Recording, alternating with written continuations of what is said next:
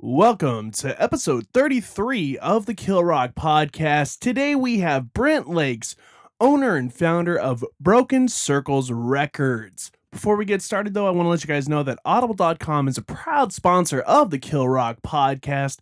AudibleTrial.com slash Kill Rock is your place to get a free thirty-day trial and a free audiobook download. All you have to do is go to AudibleTrial.com slash Kill Rock. I write this song every six months or so.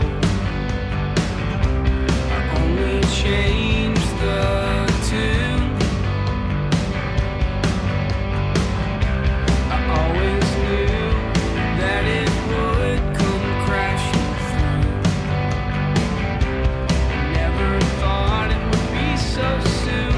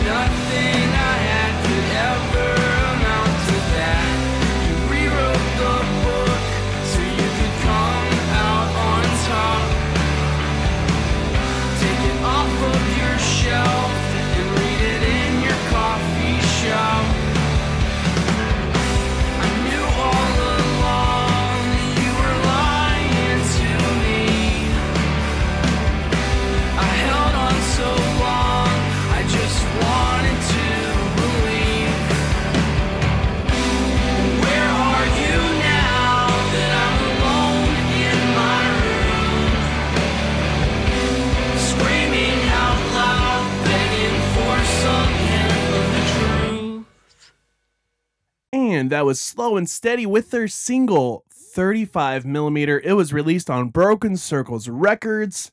And speaking of Broken Circles Records, today we have Brent Lakes, the founder and the owner of Broken Circles Records.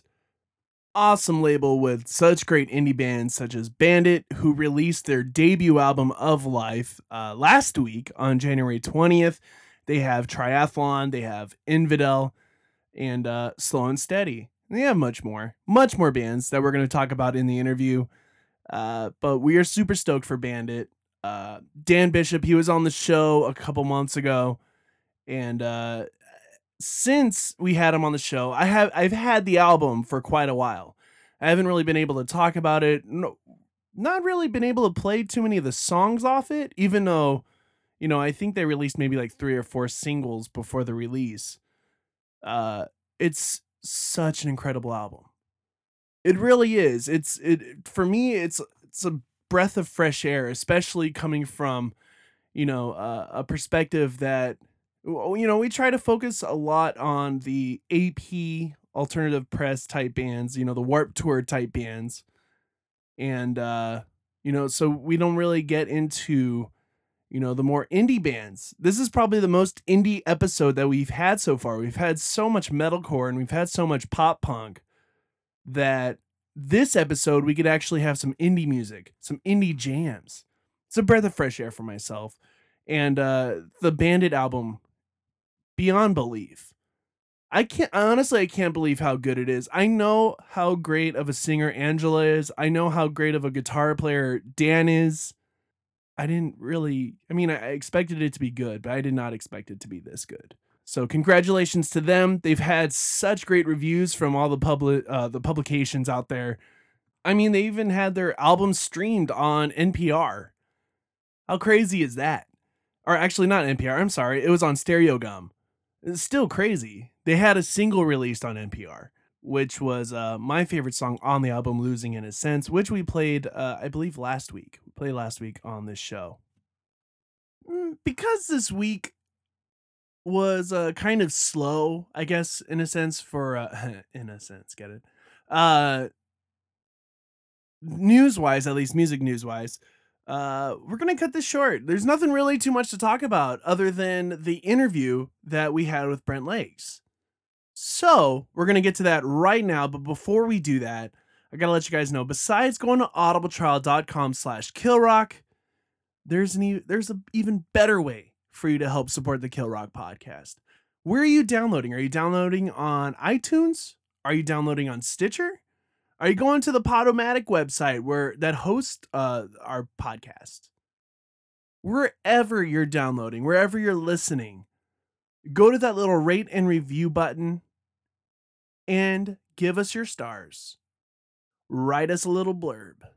Let us know how we're doing here at the Kill Rock Podcast. Share it with your friends. Let them know that the Kill Rock Podcast is here, that we're here and we're here to stay. At the end of the episode today, I'm going to make a little of an announcement uh, about the future of the Kill Rock Podcast, at least regarding the next month or so. Uh, so stay tuned for that. But for the time being, you could press the pause button right now. Did you press the pause button? Uh, if you did, you can't really hear me right now, uh, unless you already did what I told you to do. Anyway, go to the rate and review button, click it, give us the stars, write us a little nice tidbit about the show. Let us know what you think. Let everyone know what you think of the Kill Rock podcast, whether it's good or bad. It doesn't matter. We love your criticisms. Uh, we hold them in the highest regards. We're trying to make this show better, and there's no way to make this show better unless we know what you think about it. Also, if if you are in the criticizing mood, in the mood to critique, email us at kill dot rock dot podcast at gmail dot com. Let us know what you think. Every week, we are trying to make the show better and better just for all of you. And if you're in a band, an independent band, and you want your music played here on the Kill Rock Podcast, you can send us your stuff at kill dot rock dot podcast at gmail dot com. You know, send us a little SoundCloud link, or you can send us M P threes, send us a bio of your band, let us know what your band's about, and we'll play your stuff on the air if we really like it. And uh, if we really like it, and we feel you guys have something to say, we'll even do an interview with you guys and post it here on the Kill Rock Podcast.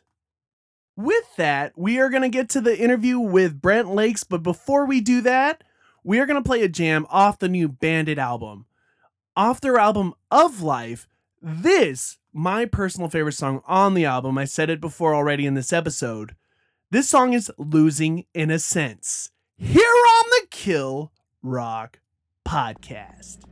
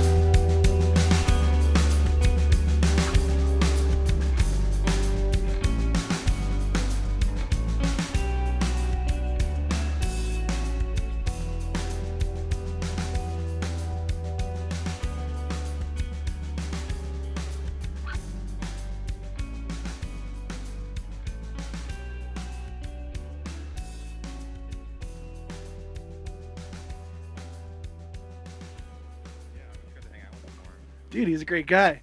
Um, welcome back to the Kill Rock Podcast. I got Brent from Broken Circles. Brent, how you doing today? I'm doing very well. This feels like we've had this conversation before, right? Maybe a little bit. um, Broken Circles, uh, indie label uh, out of New York. Am I right? Yes, initially based in Cincinnati, Ohio, but for the past year and a half, we've been in, in Brooklyn, New York. Okay. Um, now, you're out in L A uh, vacationing, well, quote-unquote vacationing. I won't talk too many details, but uh, we have some great stuff coming out from Broken Circles. We have Bandit coming out, and you guys have some uh, a lot of other stuff that's, you know, going to be released later on this year. Um, how did you guys get started? It, and how did you get to the point where you're at now? So the label started about six years ago, two thousand eight. Is that math right? I don't know. I don't know. I'm bad at math. So we started in two thousand eight in the summer, and the initial goal was to put things on vinyl that were not on vinyl, but that I really enjoyed. So I was really into Tooth and Nail growing up, and there were a bunch of releases not on vinyl that were on Tooth and Nail. So I made it my job to put them on vinyl. So the first release he did was Further Seems Forever, How to Start a Fire. So I went through the process of doing that.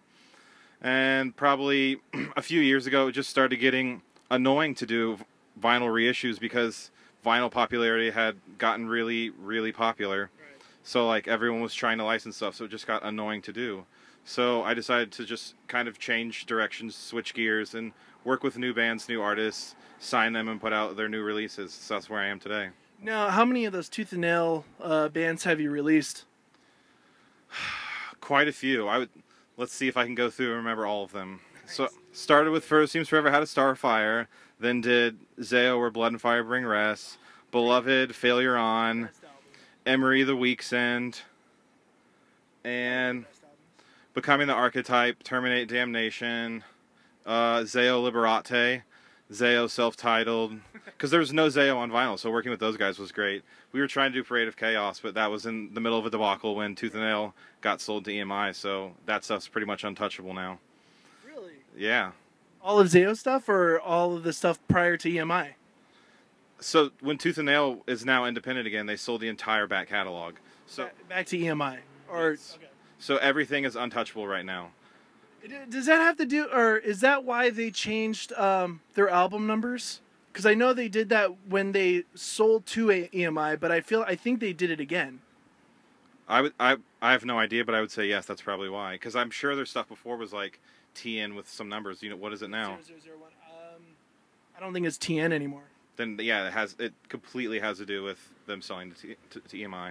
Well, okay, why did you want to get into vinyl? Was it just because you liked vinyl? Was it because you felt it was um, something that people could get into, or oh, whatever? Oh. Yeah, I mean, I the first record I ever bought was self-titled Overcome seven inch on Face Down Records. And then the second record I ever picked up was at a Norma Jean release show. It was the day Bless the Marcus Child came out. They were playing in Cincinnati with, like, Every Time I Die or something like that. Wow. And Daniel, the drummer for Norma Jean, had like a small distro with him. He was selling some random seven inches.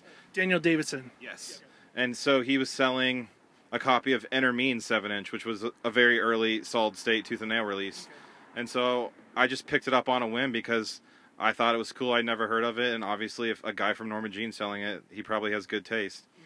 So like those were the two seven inches that I picked up, and I just really got into vinyl just because it's super tangible, just holding the record in your hands, having to put take the time to put it on your turntable, flip it, that kind of thing just really appealed to me. So that's how I started getting into vinyl. Well, yeah, because you have to experience. It's not necessary. It, you don't put it on to be white noise. No, because like now, like in the age of Spotify, iPods, it's I'm gonna pick this song that I really like to and listen to the song. Whereas, I mean, seven inches, it's normally one or two songs. But if you're listening to an L P, it's like you have to put it on and experience the whole L P. Sure, you can put the needle down and pick one song, but that's a lot of work, and it's meant to be listened to as an album. Right. Um, let's talk about uh, Broken Circles. Uh, you have this band Bandit, which I had Dan uh, Dan Bishop. I almost forgot I was listening. I don't know. Dan Bishop, a really good friend of mine, on the show prior uh, to this interview. Um, what was it about them that got you into saying, "Hey, I want to sign those guys and girl"? Guys and girl, yes. So Charles, the drummer, is in this other Nashville band called Better Off, and I've been friends with him for I don't know how many years now, a while. And so he just sent me a message one day and was like, hey, listen to this song. And so it was the Where's My Mind cover, and I put it on. Absolutely blew my mind. I immediately was like, what's this band's deal? Are they on a label? Do they have a record coming out? Whatever. And so he sent me a bunch of uh, other songs that ended up being on the record, and I was like, I have to put this out. It was just immediately grabbed me.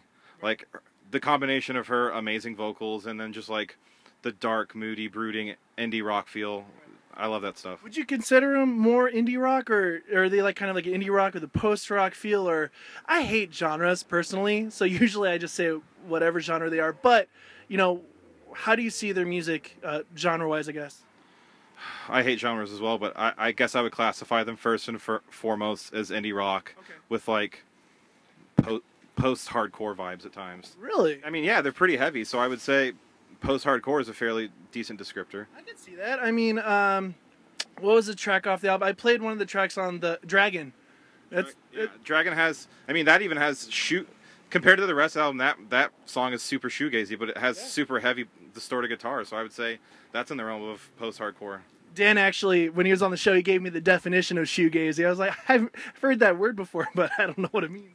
Yeah, I, I remember listening to the podcast and hearing him describe it. He was pretty accurate in the terms that it's just like, dude, just super playing into their car, guitar, looking at their shoes while they play. Yeah. And I'm sure uh, I, he told me about your little, uh, you know, you basically turned it off after you started talking about Angela and diapers. Yes, that was real weird, and I was like, I can't, I can't get behind this. I'm done. And that's how we, the Kill Rock podcast, lost a lot of listeners after Dan started talking about that. I don't know if I'm a lot of listeners. I'm one guy. No, we lost a lot. I'm just kidding. You had a bunch of feedback, and people were like, "We don't, we can't get behind podcasts where diapers are the main subject." Exactly, especially on four-year-olds. Why is a four-year-old wearing a diaper? I, I have no idea. This is the weirdest conversation I've ever had. Is it really the weirdest conversation you've ever had? No. I didn't think so. I had Dan on the show, so obviously. Now, um... let's talk about your background. You were mentioning how uh, when you started getting into vinyl, it was when you were going to like Norma Jean shows and when you were going to like heavy shows. Uh, a lot of the bands you mentioned that you made vinyl for were metal bands or, you know, post-hardcore, close to metal band. Um, how did you start from that into, you know, starting Broken Circles, and now the majority of the bands you sign are indie bands? Sure. I mean, when I was younger, high school, very early college, I was super into metalcore, super into hardcore. Like, what was your favorite band? I mean, I think Zao was up there in terms of favorite band. That was my first metal band. But I also think if we're talking heavy bands, I'm super into Converge. Okay, great band. Yeah, yeah. So I mean, I was an angsty teen who thought hardcore and getting my aggression out via music was a great idea, oh. and then I grew up and kind of grew out of it. Right. I mean, I still go back and revisit that. I still like some hardcore, like some heavy records. Like, that Deaf Heaven record that came out a couple years ago was great. I saw American Nightmare Reunion, like, two weeks ago. I still appreciate heavy music, but in my old age, I much find myself more attracted and drawn to indie rock. And how old are you? I'm twenty-seven. That means I'm old, too. I'm twenty-six. Going to be twenty-seven. Well, we're old compared to... We are. We're not Warped Tour. Uh, we're not Warped Tour age anymore. No, I mean, I think in terms of the label, a lot of the demographic of the music I'm putting out is people in their late teens and early twenties. So I'm slightly older than that. Well, I was at like you know uh, Thrice's last show, and the majority of the crowd was at least late teens, early twenties, and I was like two years ago. Now it's probably going to be like mid twenties to late twenties when they come back in two thousand fifteen. Sorry. Yeah. No, that'll be great. I'm excited for Thrice to come back. Yeah, But I, I feel like, especially sh- for the show-going crowd, when you get older, you have more responsibility in life, and it's harder to go to shows, and you're just older, and you're like, I don't want to go stand for three hours and watch really loud music. Yes. So I would say that's why the show-going crowd is a lot younger than than than whatever. Yeah. I had this, I went to the Where's the Band tour with Casey, uh, Casey Crescenzo, uh, Dan from uh, Alkaline Trio, and Dustin. He was a headliner uh, from Thrice, and after the show, my knees... Like, I couldn't even bend my knees. And it wasn't even a heavy show. It was just the singers of these bands playing acoustic sets. Yeah, I mean, when I go to a show, I I immediately look at the venue and be like, are there seats there? Can I sit down? And if there are, I make sure to get there early so I can sit in the balcony or whatever and make sure I have a chair. Now, for full disclosure, would you see every single band on your label live? I haven't seen all of them live, but I absolutely would see them live no matter what. Okay. Well, full disclosure. Um, we were having a conversation before I hit record uh, about labels and um, kind of like, you know, the general uh, landscape of the music industry, at least from a label's perspective. How does Broken Circles fit in with labels like Tooth and Nail, who seem to be putting out uh, quite a bit more indie, um, you know, the Fearlesses, the Rise, the No Sleeps, you know, Hopeless? I would say out of, in that vein, I'm I'm more in the realm of No Sleep, but I, I still feel different than all of those, because I'm more indie. I think... I think the music I'm putting out is more indie-based, where those guys are more emo, post-hardcore, that metalcore type of stuff. So if, if I had to compare myself to a label, I would much rather be compared to someone like Secretly Canadian or four A D or that type of thing. Like, I think it's cool because in, like, the alt world, like, alt press world or whatever, like, the Hopeless can put out a crazy metal band, but they can also put out, like, an emo band. That's super cool.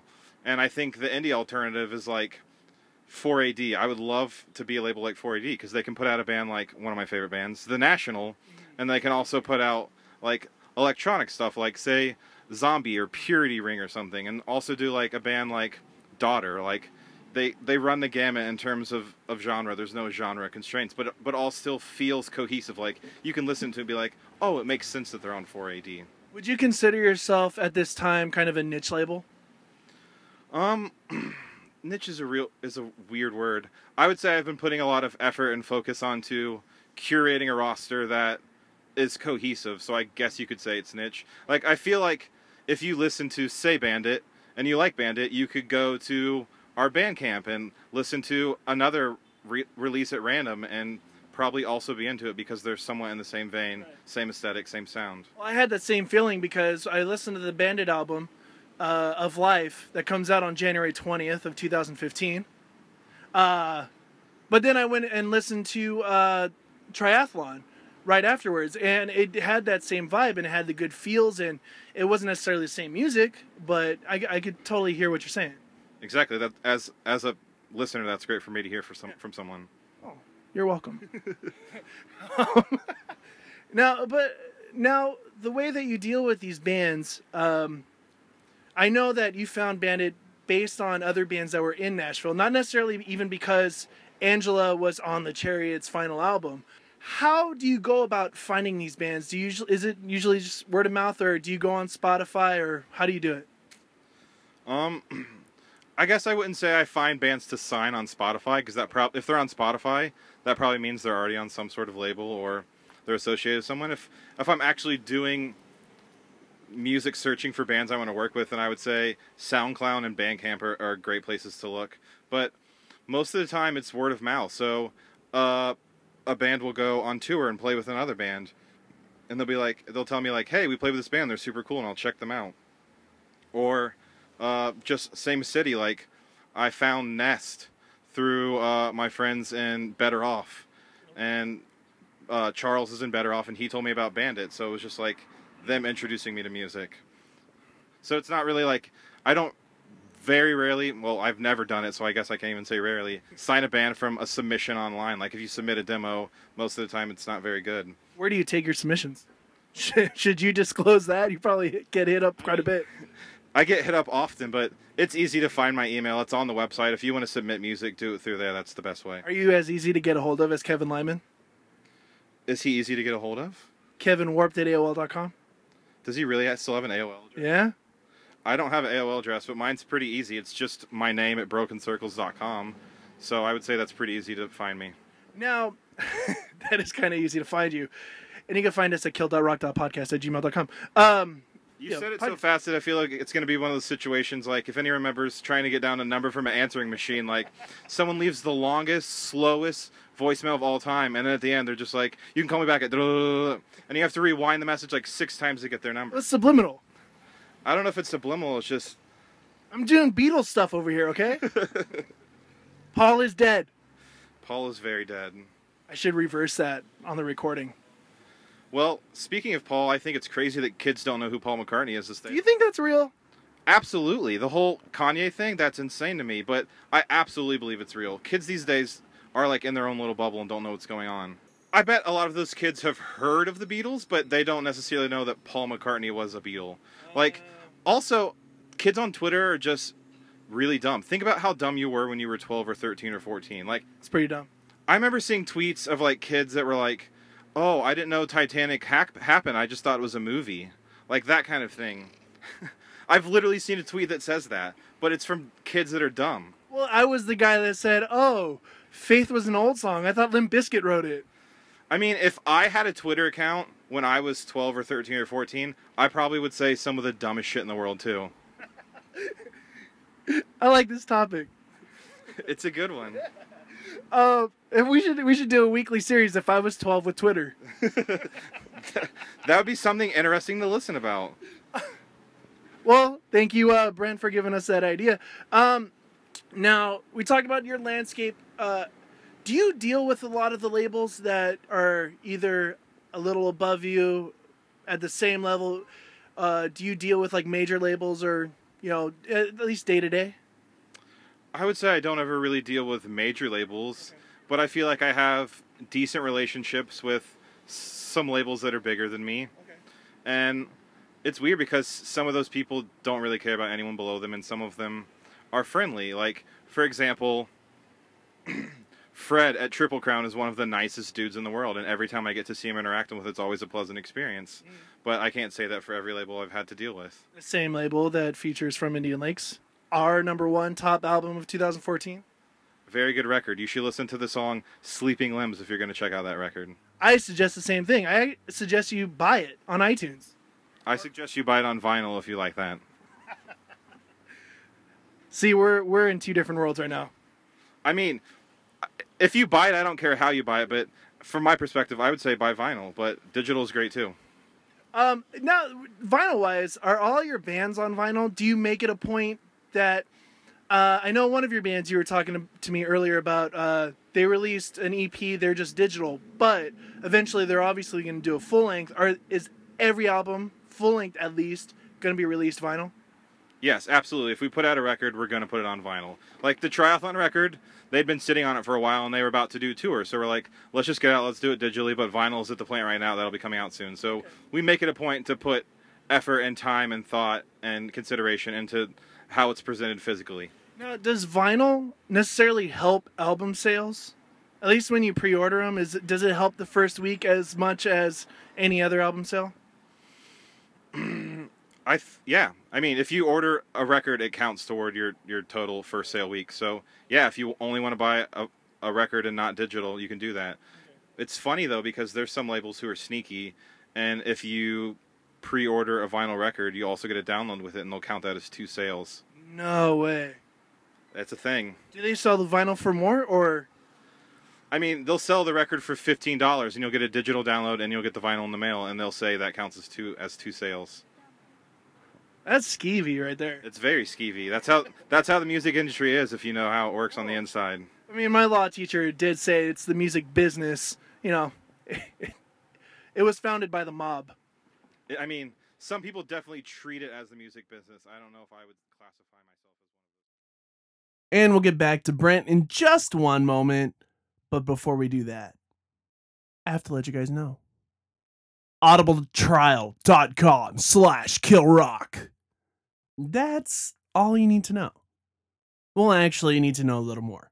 If you go to Audible Trial dot com slash Kill Rock, sign up, you get a free thirty-day trial. You get a free audiobook download, and you have the choice of one hundred fifty thousand titles to choose from. I could tell you what to, you know, to download, but you don't have to do what I tell you to do. I could tell you to go download The Hobbit. I could tell you to go download the hundreds and thousands of music industry books where you can learn how to sing, you can learn how to produce, you can learn how to write your music. I could tell you to go get the new trendy teen book that's going to be made into four movies in like the next four years.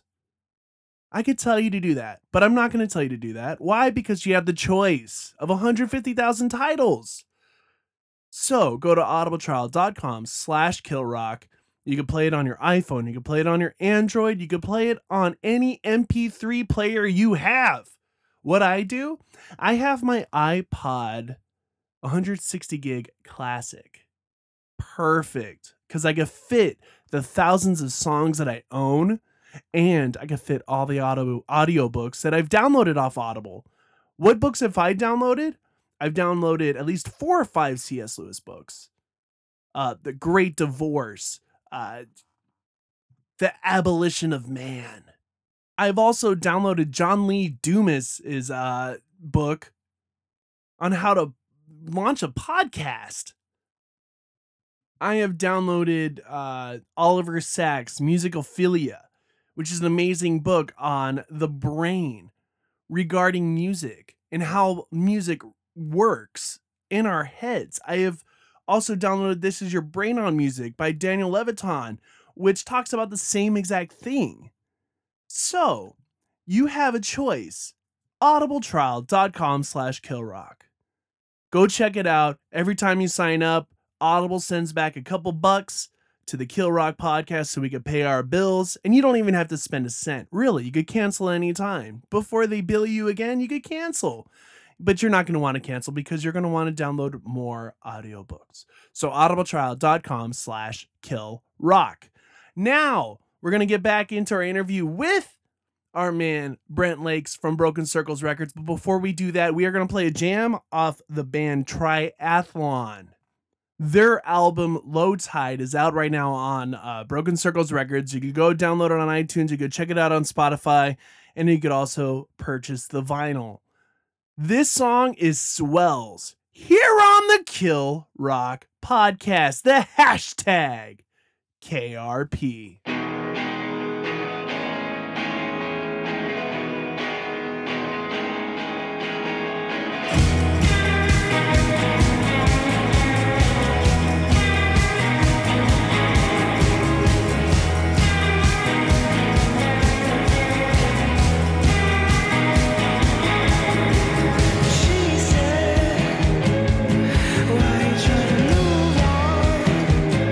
She's talking like I'm stupid.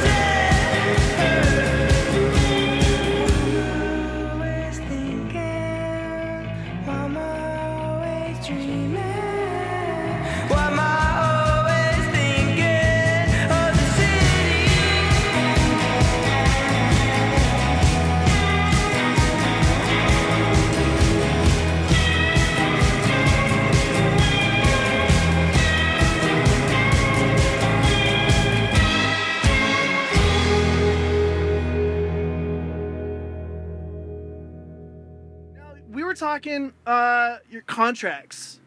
Um, I don't know how far you want to be, how transparent you want to be about your contract or about anyone else's contract, but we were talking about uh, the band Numbers, uh, who had a crappy deal with Sumerian.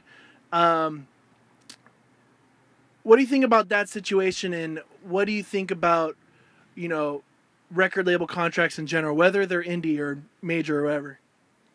Contracts are a tricky thing, so I guess for a big label like Sumerian, they have to do crazy contracts to cover themselves and make a lot of money in the business. But from my perspective, I'm not here to try to take advantage of any bands. I'm here to help them. Like, honestly, labels aren't even that important. It's, we're just here to provide some financial backing.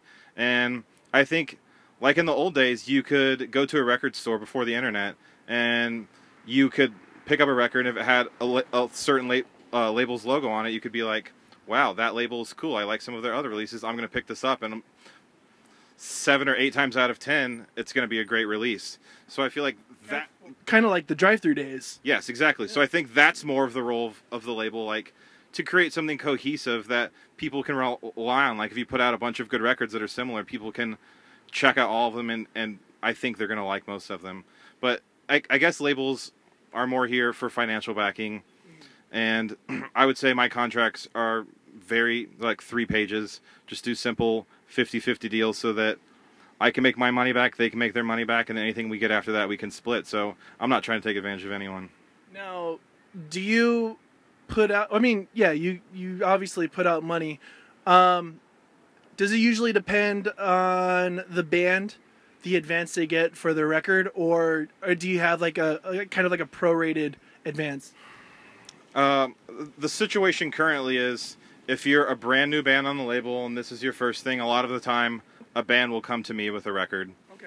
And they'll have recorded themselves, paid for it themselves, and then I'll do all the other thing. I'll pay for pressing vinyl, pay for P R, all of that kind of stuff. And then depending in the future for their future records, depending on how well the last record did, will determine how much money they get for the new record. Oh, Dan really didn't know his contract, did he?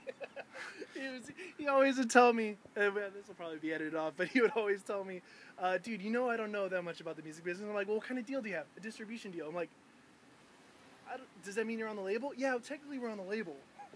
I mean, I wouldn't call it a distribution deal, because I think that would just mean that I was taking their record and, and getting it in a record source for them. But I'm doing that, but I'm doing a ton of other things. So they actually are on the label. Yeah, they're on your roster. Yes, they're and on. They're through your P, they have they go through your P R, they go through pretty, basically everything that you guys put out. Yes, I mean, I pretty much do everything for them at this point.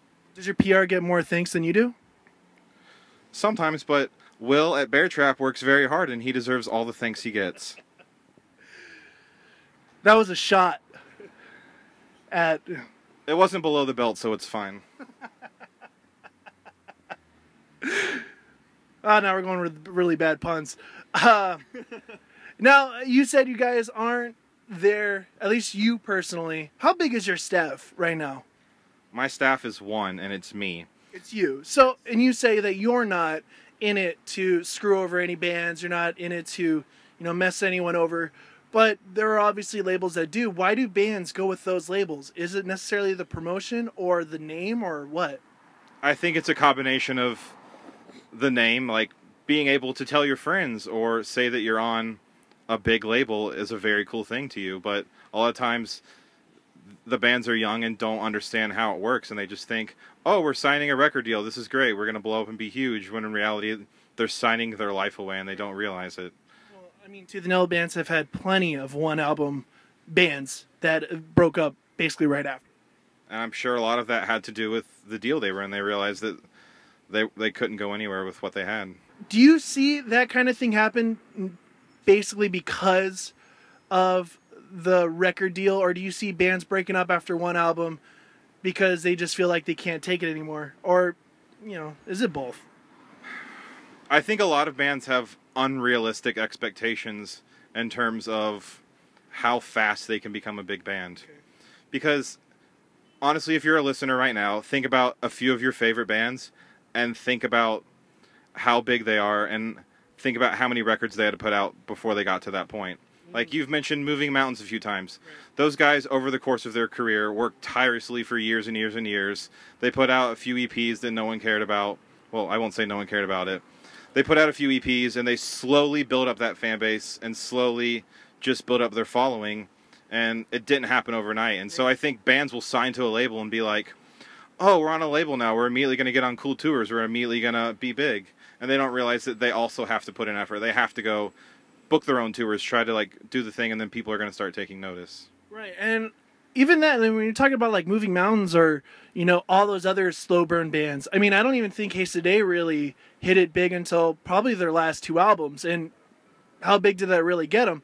Do you, is that a thing, like, you go through it over time, you finally hit that peak, and then it's time to kind of call it quits because now it's time for life to start?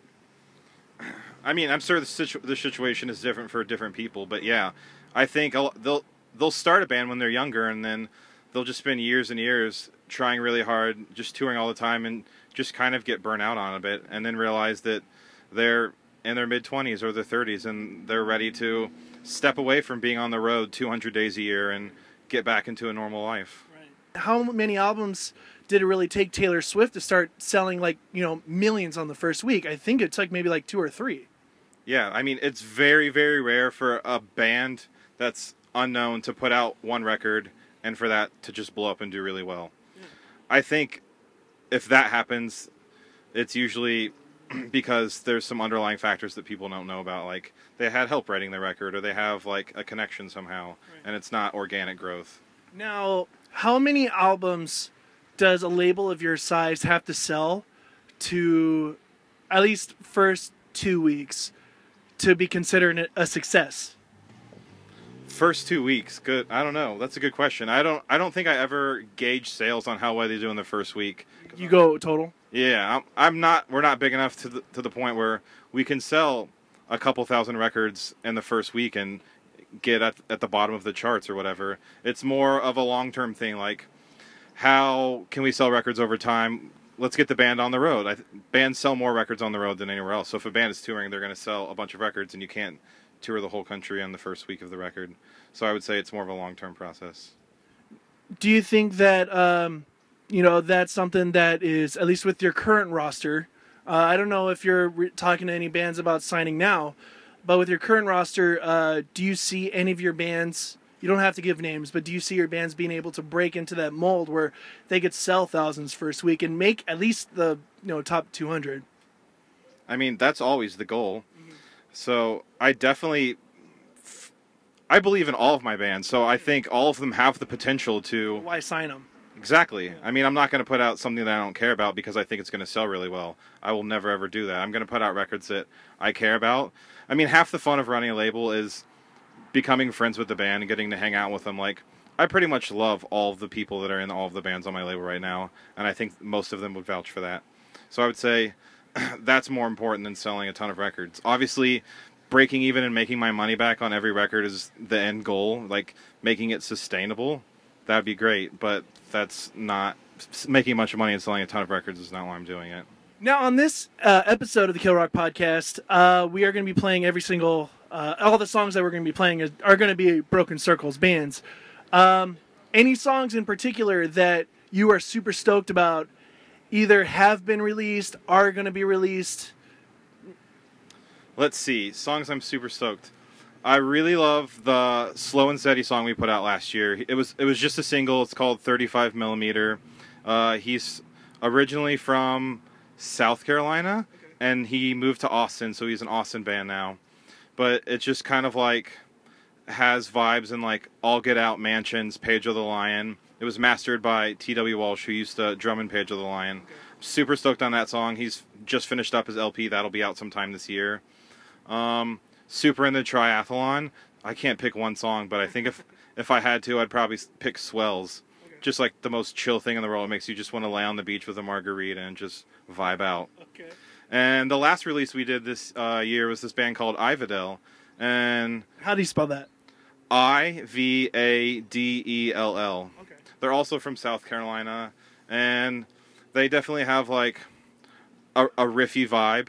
Uh, I would say they're similar to Oh Brother, who we put out their E P a while ago. Which one? We put out Death of Day. Did you really? Yeah, it's on. It's out of print right now, but we're think we're going to work on repressing it this Ascension year. Ascension is like, I mean, I love Oh Brother, but Ascension is probably one of the top songs I, I could possibly ever listen. I, I ever listen to.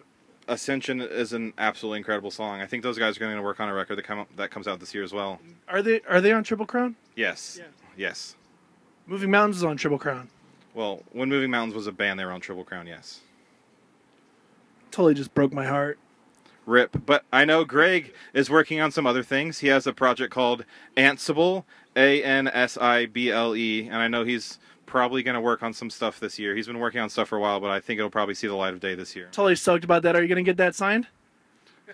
I wish, man.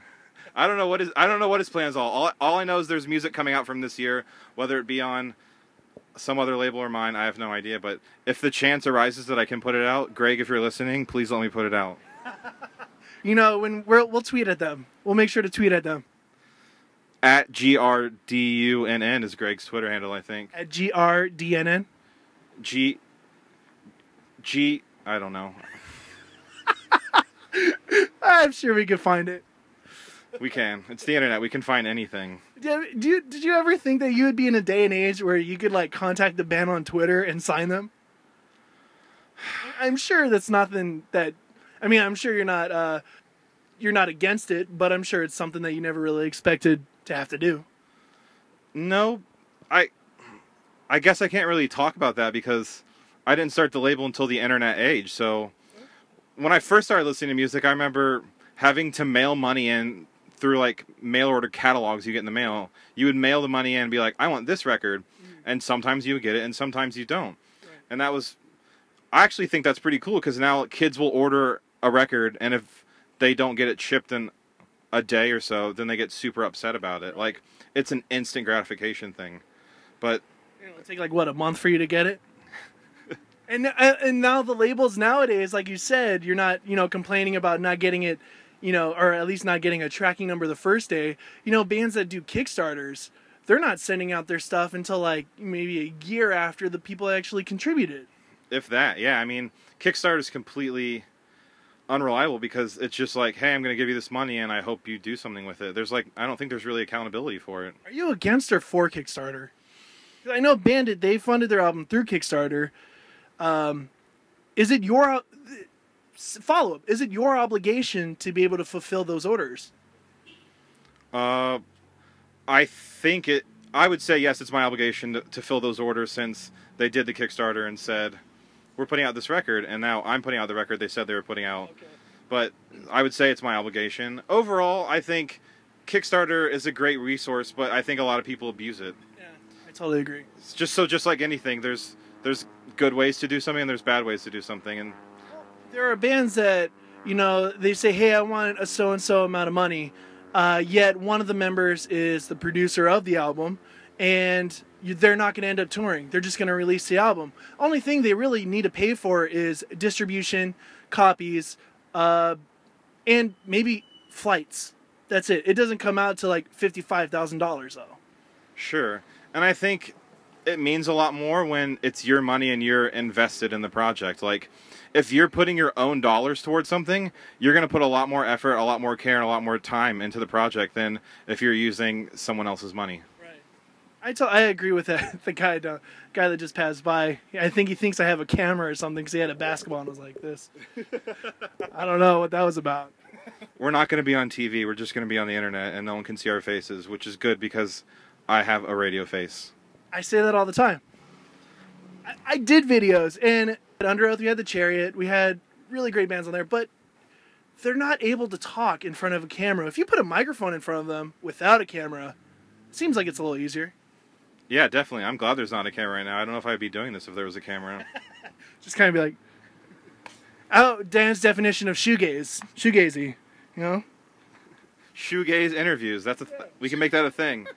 Now we're starting genres. We're starting little bits and pieces. We're start. Oh, this is the best interview ever. Video interview genres. Video interview genres. Shoegazy interviews. We have the if you're a twelve-year-old Twitter. Just we're revolutionizing podcast and YouTube as we speak. Yeah, I'm gonna. The label is officially over. I'm starting a YouTube channel. Can I be your main uh, YouTuber? Just as long as neither of our faces show up on the channel. That's fine. I can wear a mask. We're on. Will Bandit make a mask? I want a mask of Dan Bishop that I could wear everywhere. You're the only one that would buy that. He's a babe. Actually, and some of the promo pictures we just took for, for them, for their band, he has a really disappointed look on his face. And so there's like some like very small meme going around, the disappointed Daniel, where he just looks really bummed out. I could totally tell you the story on how he started the disappointing Daniel. It started here. Tell it. I took him to Disneyland and he was still disappointed. How can you be disappointed at Disneyland? I have no idea.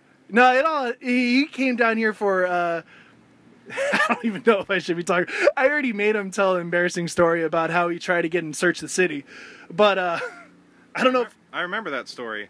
I also remember that band because at Cornerstone they were talking to me about putting out their record on vinyl. One. Really? Yeah, I never did it because I don't really care about that record. I liked it for the sake of the genre, uh, but I got that album at the same time Secret and Whisper put out their album, and I loved that album. Even though they were probably the most awful band I've ever seen live. I don't think I've seen them live or listened to their record. Secret and Whisper? Is there a whale on the cover? Yes. I know the record, but I don't know if, if, if I've listened to it. Um, think Seosin with Anthony Green. I've never liked Seosin. Whoa, wait, wait, wait. More creative guitar, though. Yeah, I've never liked Seosin, so even if it was more creative, I don't know if I would like it. Sorry, Anthony Green. I talk to a lot more people that hate Anthony Green than love him.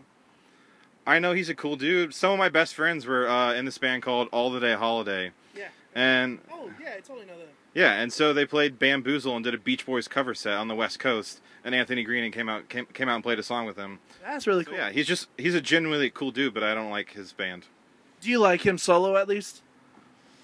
I think I like that more than than Seosin. Yeah, I, I get that a lot more. It was Seosin, I mean Circus, Circus Survive. Survive, yeah. I've never been a Circus Survive fan either. See, and that was that over here. I don't know why. That's like Circus Survive is huge over here. Um, I mean, I'm sure they're huge in New York and you know wherever you're from, you know Cincinnati and stuff. But over here, it's like you get kind of looked down on if you don't like Circus Survive. But yeah. You don't get looked down on if you like Thrice, or you actually you do get looked down down on if you do like Thrice, even though they live basically down the street. If you don't like Thrice, you're an idiot. And if you're looking down on people that do like Thrice, you're also an idiot. Post that on your Tumblr. I'll reblog it. It's gonna, that's going to be like uh, that's going to be a trending tweet. If you don't like Thrice, you're an idiot. I'm totally okay with that. I bet Thrice would be okay with it too. I'm sure they will. I mean, I think I personally, uh, in an unbiased way, as unbiased as I could be, I feel like they revolutionized what is post-rock and post-hardcore. I know people are going to give credit to Thursday and, you know, Census Fail, but Thrice has done more musically, let's say musically, take away sales, they've done more musically than basically any band that came out of the early two thousands. I, I would agree with that. I, I think Thursday is as important, but they were doing different things, but and in terms of changing the game, both of those bands did it for sure. I agree with that. I was never a big Thursday fan, mostly because of Jeff, though. I never liked his vocals at all. I don't love Thursday, but I can appreciate what they did for the genre. I love five four three two one, though. I think I'm the only one that likes that song. No, I think there's a lot of people that like that song, but I'm not a big fan. Speaking of Thrice, one of my favorite things they did was when they covered the Frotis song, The Earth Isn't Humming. Yeah. Frotis is one of my favorite bands of all time, so seeing Thrice do that was very cool. How were you uh, happy to see it that it made their Live at the House of Blues D V D? I was happy to see that, because I feel like it's a completely underappreciated song. And I feel like most Thrice fans don't know that it's a cover. No, I, well, I think at first I didn't know it was a cover. I don't remember how I found out. I heard, I did listen to the original, though, and it's, it's completely different, but it's completely the same. I, I think it's different, uh... instrumental wise, because Thrice did it a little more uh yes they didn't do it as electric as Frotis did. Am I right? Yes, I think you're very right. But if you've never listened to Frotis, you should definitely go check them out. They have a record called Conglomerate International and a record called And We Washed Our Weapons in the Sea, and they're both amazing. Go listen to Frotis. It's funny because their second record, uh And We Washed Our Weapons in the Sea, is on F- Fueled by Ramen, which is the same label as Paramore. Yeah. Facts. Tidbits. Yeah, Paramore, hugest band on the, in the planet right now. Uh, Paramore likes Bandit. Paramore likes Bandit. Yes, I, uh, like last year in April or something, Haley tweeted about how uh, the Where's My Mind cover made her cry. I remember Dan actually told me about that. Yeah, yeah. Yeah. So Haley, if you're listening to this, I will give you the whole record, and I bet you'll like the whole thing. It's gonna be shipped to uh, you and Chad Gilbert. It's gonna be your wedding present. You both, you both get a copy. See, and now Bandit's making headlines everywhere. Do you think? Do you think Bandit could be an alt press band? Sure, I I think alt press gets a bad rap because when people think alt press, they think about the covers, and the covers are Black Veil Brides and and that Falling in Reverse and that Seconds of Summer. Sure, that kind of stuff. Right. But in their defense, if you look past the cover, the content on the inside is actually great. They cover so many good bands, but you can't put a band like Bandit on the cover of alt press because no one's going to pick it up. But you can put them in like the bands to watch, or you could put them somewhere at least in the middle of that whole uh, whole issue. Yeah, absolutely. I think there's plenty of people that, that read alt press and would like Bandit. That's a nice flower. Those are nice flowers. Yeah, L A grows nice flowers in the winter. Yeah, we don't. Everything's dead in New York right now. Everything is dead, especially the Giants. Yeah, I don't care about the Giants. Well, if I had, I like the Giants more than the Jets, but I don't care about New York football. Bengals fan, so that was even more disappointing. We've been to the playoffs four years in a row, and Andy Dalton has just thrown our way out of the playoffs every game. Did he get up? Didn't his contract get up? He, he just signed a massive contract this season, like one hundred sixty million dollars or something. Do you think Marvin Lewis is going to get fired after this? I saw a great Onion head, headline article, and, and the headline was like, uh, after four straight playoff loss, Marvin still hasn't learned anything or something like that. Well, because I know uh, they've done four straight, but the six years that they've made the playoffs, they've never gotten out of the first round. We haven't gotten out of the play, out of the first round of the playoffs in a very long time. That was just, I mean, that's with Marvin Lewis. But in general, yeah. I, I don't think we're going to get anywhere with Marvin Lewis or Andy Dalton. And honestly, the problem is probably Mike Brown, who is the owner of the team.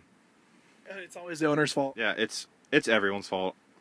Now, are you happy LeBron came back to Cleveland? I don't care about basketball. Do you care that the Columbus Blue Jackets are kind of a good team? Isn't the season just starting? It's midway. Oh. Sure. Do you care that the Cleveland Indians are just as bad? I mean, I don't I like I'm from Cincinnati, not Cleveland. Do you feel like the Reds get a bad rap all the time? I just want to go back and relive the Big Red Machine era cuz we've been garbage ever since then. My favorite documentary growing up was actually the nineteen ninety-nine or nineteen ninety World Series uh, World Series video for the Reds against the Athletics. Yeah, that was amazing. Also, they should let Pete Rose into the Hall of Fame and just let him back in baseball in general. I think this episode of the podcast, if it doesn't trend, because we are being controversial and we're creating new things at the same time. Brent, what's the future like for Broken Circles? I think it's looking good. Uh, we've been just continually growing for the past few years, and I think this is going to be a really strong year with us, especially because we're starting out with the Bandit record. It's a high note to start on. I think we're probably going to put out eight or ten records this year, and I'm very excited for all of them. Next time we get you on the show, which hopefully it's sooner than later, uh, we'll talk about publishing. We'll talk about other intricacies inside the, uh, you know, the record label. Uh, but for now, any last things you want to say? Anywhere we can find Broken Circles on the internet. Yes, we're just Broken Circles at everything. So if you want to go to Tumblr, Facebook, Twitter, Instagram, Bandcamp, SoundCloud, it's all just at slash whatever Broken Circles. And he danced while he was listing those off. I shook my head. That's not really dancing. Well, you kind of shook your hips, too. Not that I was watching your hips. I mean, it's, it's more peripheral. This is really creepy. Sorry. But yes, thank you for having me, and if you're listening to this, you should buy vinyl. You should buy vinyl. Thank you, Brent, for coming on the Kill Rock Podcast. That's it. I don't know how many times I said on the show, go buy vinyl. And I'm like the biggest hypocrite, because I only own one vinyl record. I only own one vinyl record. I didn't even buy it. I got it for my birthday, which was one of the best gifts I've ever had. Gotten. Uh, it was actually from my girlfriend, who bought me Uh, the Artist in the Ambulance on vinyl. One of my favorite albums of all time. Uh, probably one of the albums that really pushed me in the direction of the style of music, the genre that I wanted to write, the style of music that I wanted to play, the style of music that I wanted to listen to over and over again. But only from Thrice, not from any other bands. I hated every band that sounded like Thrice, except for Thrice. every band like the Perosia was just a ripoff of Thrice. That's all I'm going to say about that. And you heard it from Brent himself. If you don't like Thrice, you're an idiot. And if you look down on people that like Thrice, well, you're also an idiot. So thank you, Brent Lakes, for coming here on the Kill Rock podcast. We did everything on this episode. We really did. We're revolutionizing uh, the interview game. We have created a new idea for a YouTube channel. We also created a new uh, a new segment here on the Kill Rock podcast. If I were twelve with Twitter, I think that should be a thing. I think I should actually have people on the show or bands on the show actually tell us what they would post on Twitter if they were twelve years old. And I cannot believe people do not know who Paul McCartney is. I, I know I'm not the biggest Beatles fan in the world, but how can you not know who Paul McCartney is? Are your parents that idiotic to not teach you who the Beatles are? Not just who the Beatles are, who the actual members of the Beatles are. That is the dumbest thing I've ever heard. Kanye West, you're an idiot. Come on the Kill Rock podcast and fight me. Here I am calling out Kanye West here on the Kill Rock podcast. I am an idiot. He'll probably have me killed by the end of the night. So Tuesday morning, if you don't hear from me at all, Kanye West got me. And that is the sad truth. We want to thank uh, Brent for coming here on the Kill Rock podcast, for letting us play the jams off Broken Circles Records. We had Slow and Steady. We already played one Bandit song. We're going to finish off with another Bandit song. We played Triathlon. And uh, it was great. He gave us his time on his own vacation, which, you know, for us, that is a great honor because there are not too many people that would take time out of their vacation to talk to some kid with a microphone about a record label or about the music industry. Because wouldn't you want to get away from the music industry? Because that's your job. Don't you want to go on vacation to get away from your job? Anyways, Brent, thank you so much for coming on the show. Thank you so much for talking with us. We got to have you on again soon. With that, I do have an announcement to make. Uh, in regards to the Kill Rock podcast, at least the next couple of weeks, we are going to be taking a two-week hiatus to get things figured out, uh, to start planning on future episodes. Since uh, July twenty-first, we have had no breaks at all here on the Kill Rock podcast. We have released one to sometimes three episodes a week. And, uh, you know, we're just going to take two weeks, two weeks off.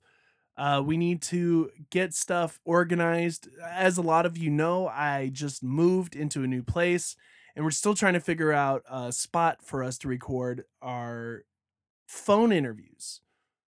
And because we can't really do phone interviews right now, and there's no shows hitting up Southern California in the next couple of weeks, uh, we're going to have to start planning. Uh, again, we're going to have to start planning and getting some guests on the show. And I don't think it's fair to have myself just talk for an hour. Not, I mean, I could do it. I, I think it's not fair for you guys to have to listen to me. So unless you guys really like to listen to me, you know, send feedback, kill dot rock dot podcast at gmail dot com.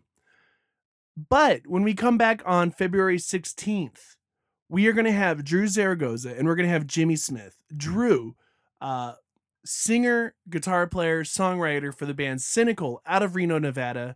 Also alumni from my school, Musicians Institute. And Jimmy Smith, who basically does everything at the Noise. I do not know anyone that does anything else at that place. And Jimmy works his butt off. He gets to go to shows. He does some great interviews. And he has a great new style of interview. Uh, it's kind of like a Yeah, you gotta go check it. Go check out at bring the noise dot com. Uh, if, you know, he's being creative in the interview game, myself and Brent, we're starting our new shoegazy interview style for YouTube. So us and Jimmy at the Noise, we are revolutionizing the interview game. Jimmy Smith, he's also alumni at Musicians Institute. Uh, we all hung out in a couple classes together. shared some high fives, talked about some good music, made fun of other people that wrote music. It was all good times. So January or February sixteenth, we're going to have them on the show. And uh, for more information on the Kill Rock Podcast and our show announcements, you can go check out kill rock podcast dot com.